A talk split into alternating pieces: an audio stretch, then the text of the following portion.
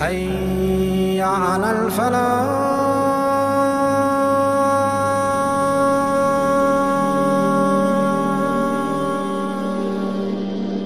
Rasulullah sallallahu alayhi wasallam after the passing away of Abu Talib and Khadijah Rasulullah sallallahu alayhi wasallam went through this most tragic time in his life so it was followed with one of the best blessings given to him by Allah and that gift was Al-Isra wal-Mi'raj and let the Prophet ﷺ narrate that moment where he says that I was sleeping in the Hatim and then out of a sudden Jibreel alayhi will come to me and he'll wake me up and say, Oh Muhammad, get up. You are wanted by Allah subhanahu wa ta'ala. The Messenger of Allah said, I received a visitor, an angel, who came and opened my abdomen and pulled out my heart. And then my heart was placed in a basin filled with faith, Iman. And my heart was placed in it and washed, and then stuffed and replaced. And here the Prophet ﷺ will be taken by Jibreel and the Buraq. What's the Buraq? The Buraq, a great beast. This beast is above a donkey and under a mule. And he said it was white and it had wings and the speed of the Buraq was one step as far the Buraq can see. Where the Prophet ﷺ in seconds, he is from Masjid al-Haram in Mecca, 2,000 kilometers away to Masjid al-Aqsa. Jerusalem. And I tied my mount at the gates of al-Masjid and then I entered and prayed two rak'ah. And it states that Rasulullah ﷺ was an imam and the people who were following him were the prophets.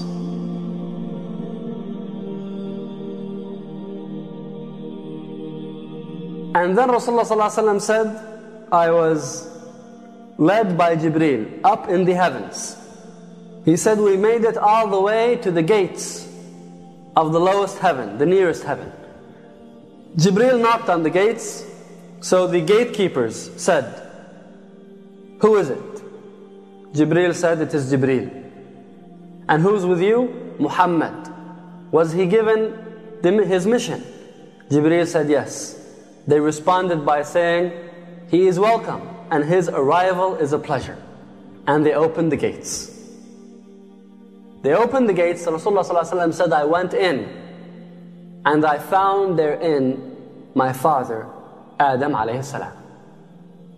The Messenger of Allah said, Jibreel introduced me to Adam and said, This is your father Adam, greet him. So I said, Assalamu alaykum. Adam saluted me in return and said, Wa alaykum assalam. And then Adam alayhi said, Welcome to my pure son. Welcome to the pure prophet. And there the Prophet ﷺ describes Adam and he says, very tall, 60 arms length. There were children around Adam ﷺ. On his right, on his left. And every time Adam will look towards his right, he'll smile and happiness appear on his face. And then when he looks towards his left, he'll grieve and become sad. These are all the children of Adam. He looks towards his right, he sees the righteous ones amongst them. And then he looks towards his left and he sees the wicked ones amongst them.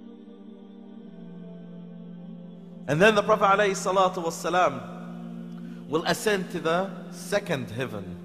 Where again alayhi salam will ask for permission to enter the second heaven. The gatekeepers from the angels will ask, who is there? Jibreel will say, it is Jibril. So they'll say, is there anyone with you? He'll say, yes, Muhammad sallallahu alayhi wasallam. And then they'll ask, was that invitation sent to him? And then he'll say, yes. So they will welcome him and welcome the Prophet alayhi salatu wasalam. Where in the second heaven, the Prophet alayhi salatu wasalam will meet Yahya and his cousin Isa ibn Maryam. And the Prophet alayhi salatu wasalam will give them the salam and they'll respond and reply back the salam to the Prophet alayhi salatu wasalam and welcome him sallallahu alayhi wasallam. And then we moved ahead to the third heaven. Knocked on the gates, went through, and I met with Joseph, Yusuf alayhi salam. Rasulullah sallallahu alaihi wasallam said, he has been given half of beauty. We made it to the fourth heaven, went through, and I met with Idris alayhi salam. And Allah subhanahu wa ta'ala says, we have elevated him to a very high status. He was in the fourth heaven. We went to the fifth heaven, and therein I met with Harun, Aaron, peace be upon him. And then I went to the sixth heaven, and I met Musa alayhi salam. And his meeting with Musa was an eventful meeting, subhanAllah. Always Musa is surrounded with important events. Rasulullah passed by Musa, Musa started to weep. After they greeted each other, and Musa welcomed Muhammad ﷺ, Musa started to weep. When he was asked, How come you're weeping? He said, A young man was given prophethood after me, and he will have more of his followers entering paradise than mine. Up until that moment, Musa had the largest following of any prophet. The children of Israel were the largest believing nation up until that point. But now there was a new world record by the Ummah of Muhammad. So Musa wept, he cried. Rasulullah said, and I moved up to the seventh heaven, and I went in and I met my father Ibrahim alayhi salam, and I exchanged salam with him. And the Prophet ﷺ says, and I have never seen someone who is closer looking to Ibrahim than the one standing in front of you, referring to himself. And he said that Ibrahim ﷺ was leaning his back to the Bayt al-Ma'mur. And what's the Bayt al-Ma'mur? The Bayt al-Ma'mur is like the Kaaba in the heavens. The Prophet Muhammad sallallahu alayhi wasallam he says every day Allah will create 70,000 new angels. They will visit that Bayt al-Ma'mur and do circulation around that Bayt al-Ma'mur and never come back to it. 70,000 every single day. And then the Prophet Muhammad sallallahu alayhi wasallam he said, no one knows the soldiers of Allah except Allah subhanahu wa ta'ala. No one knows their number except Allah. No one knows their powers except Allah. No one knows their strength except Allah. Allah subhanahu wa ta'ala. And there Ibrahim will also say to the Prophet Muhammad sallallahu alayhi wasallam, O Muhammad, give my salam to your nation. And then he says, O Muhammad, inform your nation that the paradise is beautiful. And it's a clear flat surface. And the plants and the trees of that land is saying Subhanallah, Walhamdulillah, Wa la ilaha illallah, Allahu Akbar. And then Rasulullah said, I saw Sidrat al-Muntaha. Sidrat al-Muntaha is a low tree, but it is al-Muntaha. Al-Muntaha is the end. So it's the end of the heavens. So again, you have the seven heavens, one over another. And then after that, you have Al-Bayt al-Ma'mur, which is in the seventh heaven. And then after that, you have Sidrat al-Muntaha. And then beyond that, you get into the world of the paradise and the throne of Allah Azza wa Jal. So Rasulullah reached to that Sidra. And Rasulullah saw four rivers emanating from it. And he asked Jibreel, what are these four rivers? So he was told, two of them are apparent and two of them are hidden. The apparent ones are the Nile and the Euphrates, and the hidden ones are the two rivers of paradise. What it means by the Nile and the Euphrates is that because these rivers are so blessed in this world, there is an equivalent of them up there. And that tree is so close to paradise that you have two rivers of paradise passing from under it. And there Sidrat al-Muntaha, that's above the seventh heaven, where the Prophet Muhammad sallallahu alayhi wasallam will get the chance, and no other human being had ever got that chance to meet Allah subhanahu wa ta'ala. Oh Messenger of Allah, did you see Allah on the day of Isra? So the Prophet Muhammad sallallahu alayhi wasallam said, a great light. How can I see Allah subhanahu wa ta'ala? It is that great moment that great pleasure for the Prophet Muhammad sallallahu alayhi wasallam to meet his Lord, the one that he was worshipping. And from what Allah had spoken to the Prophet wasalam, the greatest gift to this ummah.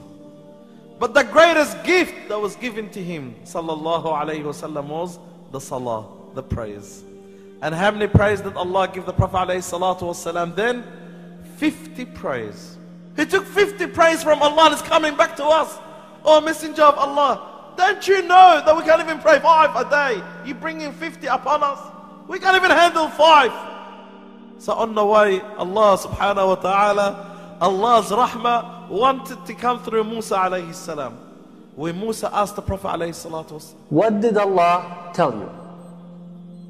He said, Allah has prescribed 50 daily prayers on my nation. Musa alayhi salam said, Your people will not be able to handle that.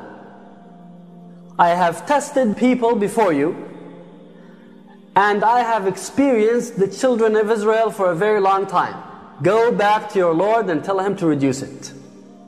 Muhammad followed this advice, senior advice, and he went back to Allah subhanahu wa ta'ala and told him, Relieve me of some of the prayers. Allah subhanahu wa ta'ala reduced them by 10.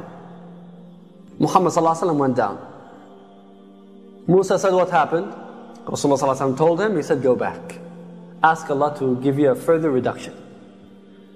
Went back again. 10 were reduced. Came down. What happened?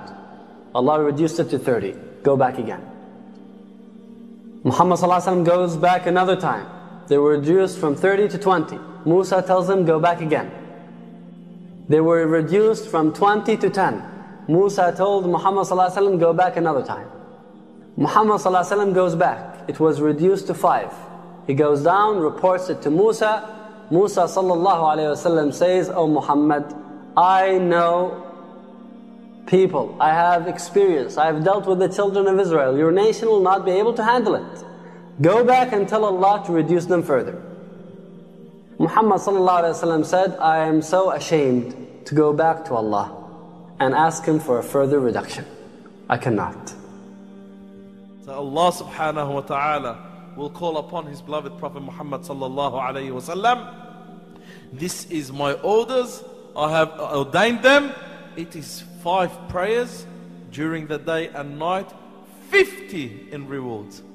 Isn't that a Lord that deserves to be worshipped? The Prophet Muhammad sallallahu alayhi wasallam was also taken on a tour. But what kind of a tour is that? To experience the different world. A world that Allah had created but we have not seen. And from that world, the Prophet Muhammad sallallahu alayhi wasallam will see the paradise.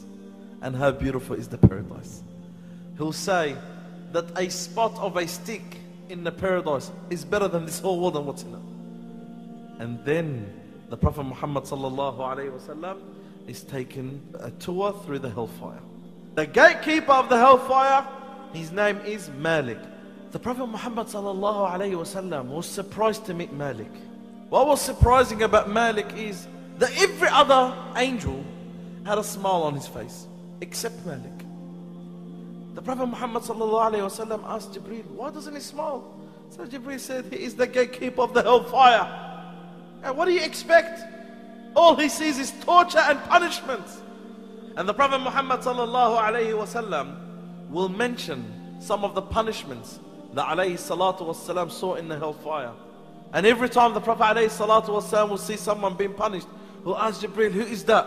So Jibril will say to him, this is the one that used to commit zina. And this is the one that used to eat riba.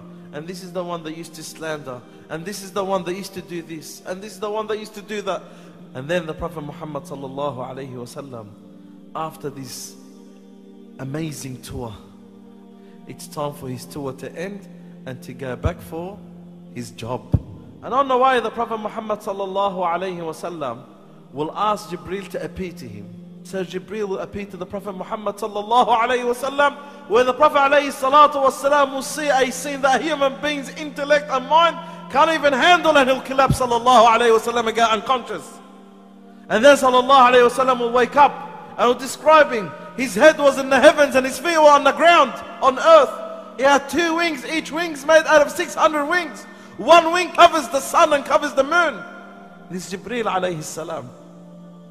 And then the Prophet Muhammad sallallahu alayhi wasallam, he's taken back on the same platform that he came on, going back to Jerusalem, Masjid al-Aqsa. From Jerusalem to Mecca. Rasulullah sallallahu alaihi wasallam made it back. Rasulullah sallallahu alaihi wasallam went to Umm Ayman and he told her about what happened. He said, I've been to Jerusalem and back in this night. She said, Oh Messenger of Allah, do not tell anyone about that. Nobody will believe it. It's impossible. Now Umm Ayman believed it. But she said that the people will not. The kuffar of Quraysh will not. The journey towards Jerusalem used to take one month. Rasulullah made it within one night. Not only to Jerusalem, but to Jerusalem back, and he also went all the way to meet with Allah Azza wa Jal. Umm Ayman radiallahu anha told him, Do not tell your people about it. Rasulullah said, I will. I will convey the message. Regardless of what the people will say, it's part of my mission, I will tell them what happened. Rasulullah obviously realized the weight of this news and how difficult it will be. So he went out and was quiet and somber. He started to speak to some people, and the news reached to Abu Jahl. Now, Rasulullah was sitting in the masjid, quiet and worried about the consequences of this news. So Abu Jahl heard about it. He came to Muhammad and said, uh, Oh Muhammad, anything new? Muhammad said, Yes. Abu Jahl said, What? Muhammad said, This night I visited Jerusalem and came back. Abu Jahl said, Jerusalem. Muhammad said, Yes. Abu Jahl said, Oh Muhammad, if I would call your people right now, would you tell them the same thing you just told me now? Muhammad said, Yes, I would. Abu Jahl, happy and pleased, went running, calling people of Quraysh. Oh, people of Quraysh, come forward. And he gathered them and he brought them forth. And when they were all present, he told Muhammad, Oh Muhammad, can you please tell your people what you just told me a moment ago? Muhammad without any hesitation said, I have been to Jerusalem and back the previous night. The narrator of the hadith says people started clapping, whistling, laughing. They made a big joke out of it. And they were falling on each other. So some of the seasoned travelers among them who knew Jerusalem and have been there asked Muhammad to describe the mosque. Describe Jerusalem to us. Rasulullah said, I started describing, but then I became vexed. I mean, Rasulullah did not spend a long time there to remember every single detail of the place. But then Muhammad said, Allah showed me the mosque of Jerusalem right in front of my eyes and I described it stone by stone, brick by brick. And they said that he has given an accurate, excellent description. But then there was something else that was mentioned by Ibn Ishaq. When Muhammad was on his way back from Jerusalem to Mecca, he passed by a caravan belonging to the people of Quraysh at night. And they have lost a camel of theirs, and Rasulullah because he was up in the air, he was able to see it. So he called them and said that your camel is in this place. Now they didn't know where the voice is coming from. And then he drank some of their water, and he also uh, remembered the description of this caravan. He went back to Quraysh and he told the people, and other signs is that this caravan belonging to you, they lost a camel, and I gave them directions to it, and you can ask them about it. And also I drank some of their water in such and such container, and the caravan is headed by a camel, and he described the camel, described the load on the camel. So they immediately sent out somebody to go and meet the caravan before it comes into Mecca. It was still some distance away. And the person found out the description to be accurate and that they did lose a camel and they found it because they heard a voice coming from the sky and also that they missed some of their water. And these were all signs that were given to them, but that wasn't sufficient for them to believe. Now, the, the story of Al Isra wal Mi'raj was so difficult for some to handle, it caused some of the weak Muslims to apostate. It was such a difficult thing for them to grasp. But that is the case with these amazing miracles that Allah subhanahu wa ta'ala would show His Anbiya. the position of Abu Bakr. How did Abu Bakr receive the news of Al-Isra wal-Mi'raj?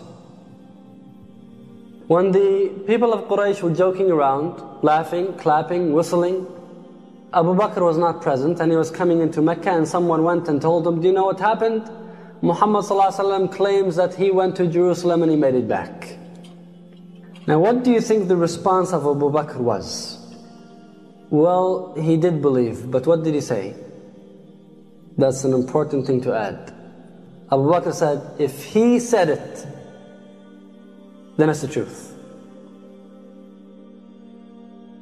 Rasulullah sallallahu alayhi wasallam, after the passing away of Abu Talib and Khadijah, and seeing the stalemate that the mission reached in Mecca, even though there was still some converse trickling in, but overall, it was reaching to a stagnating state. And many avenues were being blocked. So the Messenger of Allah felt the necessity of finding an alternative base. Somewhere where he can have freedom to propagate the message.